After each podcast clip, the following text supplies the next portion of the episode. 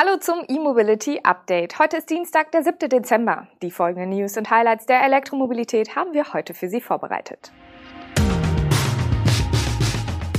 Toyotas E-Roadmap für Europa, Mercedes E-V2 bekommt mehr Reichweite, Unity vor Insolvenz, regionales HPC-Netz in Süddeutschland und ein Hybrid aus E-Bike und Auto. Toyota hat einen Ausblick auf seine künftige Antriebsstrategie in Europa gewährt. Der Konzern aus Japan betont in seiner Strategie drei Punkte. Das Ziel der Kohlenstoffneutralität, die Beschleunigung der Elektrifizierung und die Ambition, eine aktive Rolle beim Aufbau einer Wasserstoffwirtschaft zu spielen.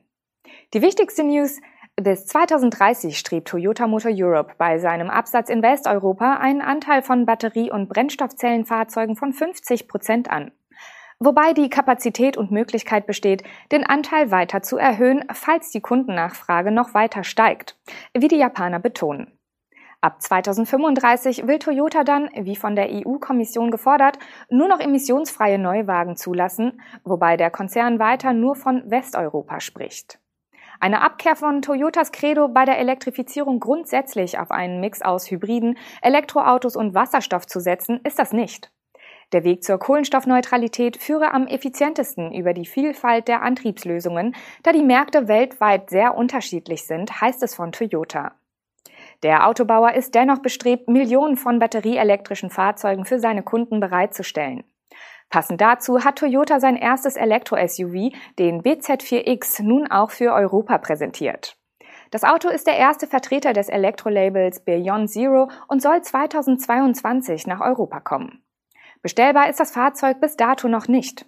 Wie Toyotas Europachef Matt Harrison in einem Interview erklärte, werden Toyotas E-Autos der BZ-Baureihe zunächst aus Japan importiert. Spätestens ab 2025 aber sollen die Strome auch in europäischen Werken hergestellt werden. Mercedes hat ein umfangreiches Upgrade des elektrischen Antriebsstrangs im E-Vito-Kastenwagen vorgestellt. Die wichtigste Änderung, die Batteriekapazität des Transporters steigt um 70 Prozent auf nun 60 Kilowattstunden. Zudem erhält der Kastenwagen ab Werk eine DC-Schnellladefunktion. Der für Handwerker und Logistiker auf der letzten Meile ausgelegte Kastenwagen verfügte bisher nur über 41 Kilowattstunden Batteriekapazität für 150 bis 186 Kilometer Reichweite. Die größeren Batterien waren dem EQV und dem e-Vito Tourer für den Personentransport vorbehalten. Für den neuen E-Vito-Kastenwagen bedient sich Mercedes-Benz Vans nun aber aus dem Batteriebaukasten des Tourers. Mit dem Sprung von 41 auf 60 Kilowattstunden nutzbarem Energiegehalt steigt die Reichweite auf 242 bis 314 Kilometer nach WLTP. Das dürfte in der Paketlogistik und im Handwerk für die meisten Anforderungen im urbanen Umfeld selbst im Winter ausreichen. Auch bei der Ladeleistung orientiert sich der Kastenwagen künftig am Tourer. 50 kW DC Ladeleistung sind Serie. Gegen Aufpreis kann der E-Vito Kastenwagen mit bis zu 80 kW laden. Die Ladezeit von 10 auf 80 Prozent liegt dann bei 50 bzw. 35 Minuten.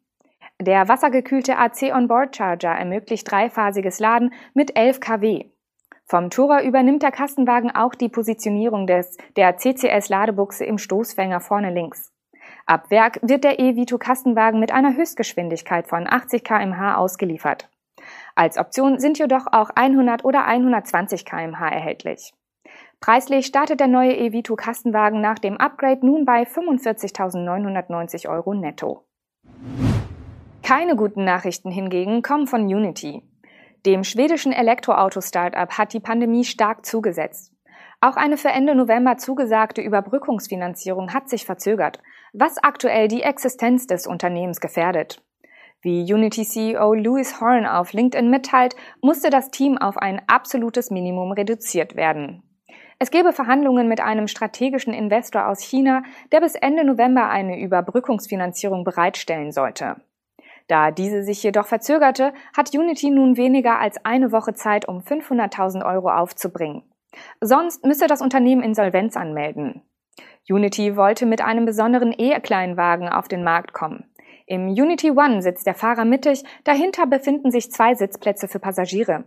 Je nach Akkugröße sollte der Stromer 150 oder 300 Kilometer weit kommen. Nun ist die Zukunft mehr als ungewiss. In Süddeutschland soll ein regionales Netz für superschnelles Laden von Elektroautos entstehen. Die Lebensmittelkette Feneberg und das Cleantech-Unternehmen Numbat wollen alle 10 Kilometer eine Schnellladesäule aufbauen.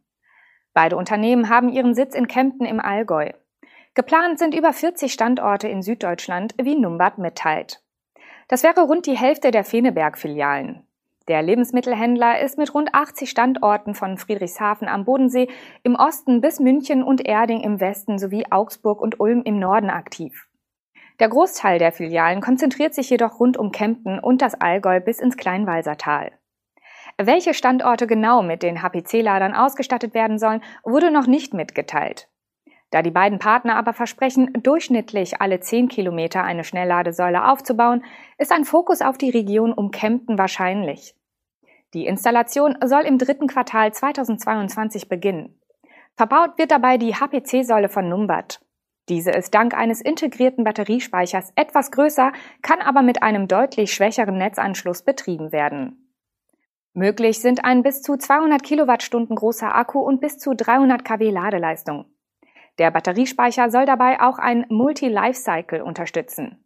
Er kann also nicht nur aus fabrikneuen Batterien aufgebaut werden, sondern auch aus gebrauchten Second-Life-Batterien. Diese sollen den PV-Strom der Solardächer auf den Feneberg-Filialen zwischenspeichern. Wir bleiben im Süden Deutschlands. Hopper Mobility hat seine erste Finanzierungsrunde abgeschlossen. Das Start-up aus Augsburg hat ein Hybrid aus E-Bike und Auto entwickelt. Mit einer hohen sechsstelligen Summe hat sich nun eine Gruppe von Investoren im Rahmen der Pre-Seed-Finanzierung beteiligt. Mit dem Geld will Hopper Mobility die Prototypenentwicklung abschließen, erste Testfahrten ermöglichen und sein Team weiter ausbauen. Die ersten Renderings des dreirädrigen und überdachten Gefährts mit Pedelec-Antrieb hatte das Unternehmen im September 2020 gezeigt.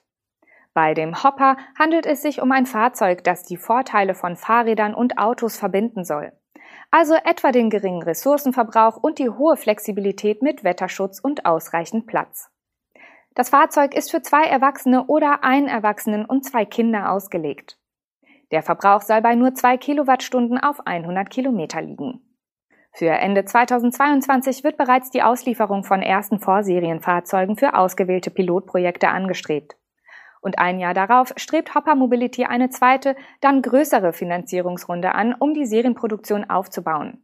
Wir wünschen dabei viel Erfolg. Das war unser E-Mobility Update am heutigen Dienstag. Wir sind morgen wieder für Sie da. Bis dann.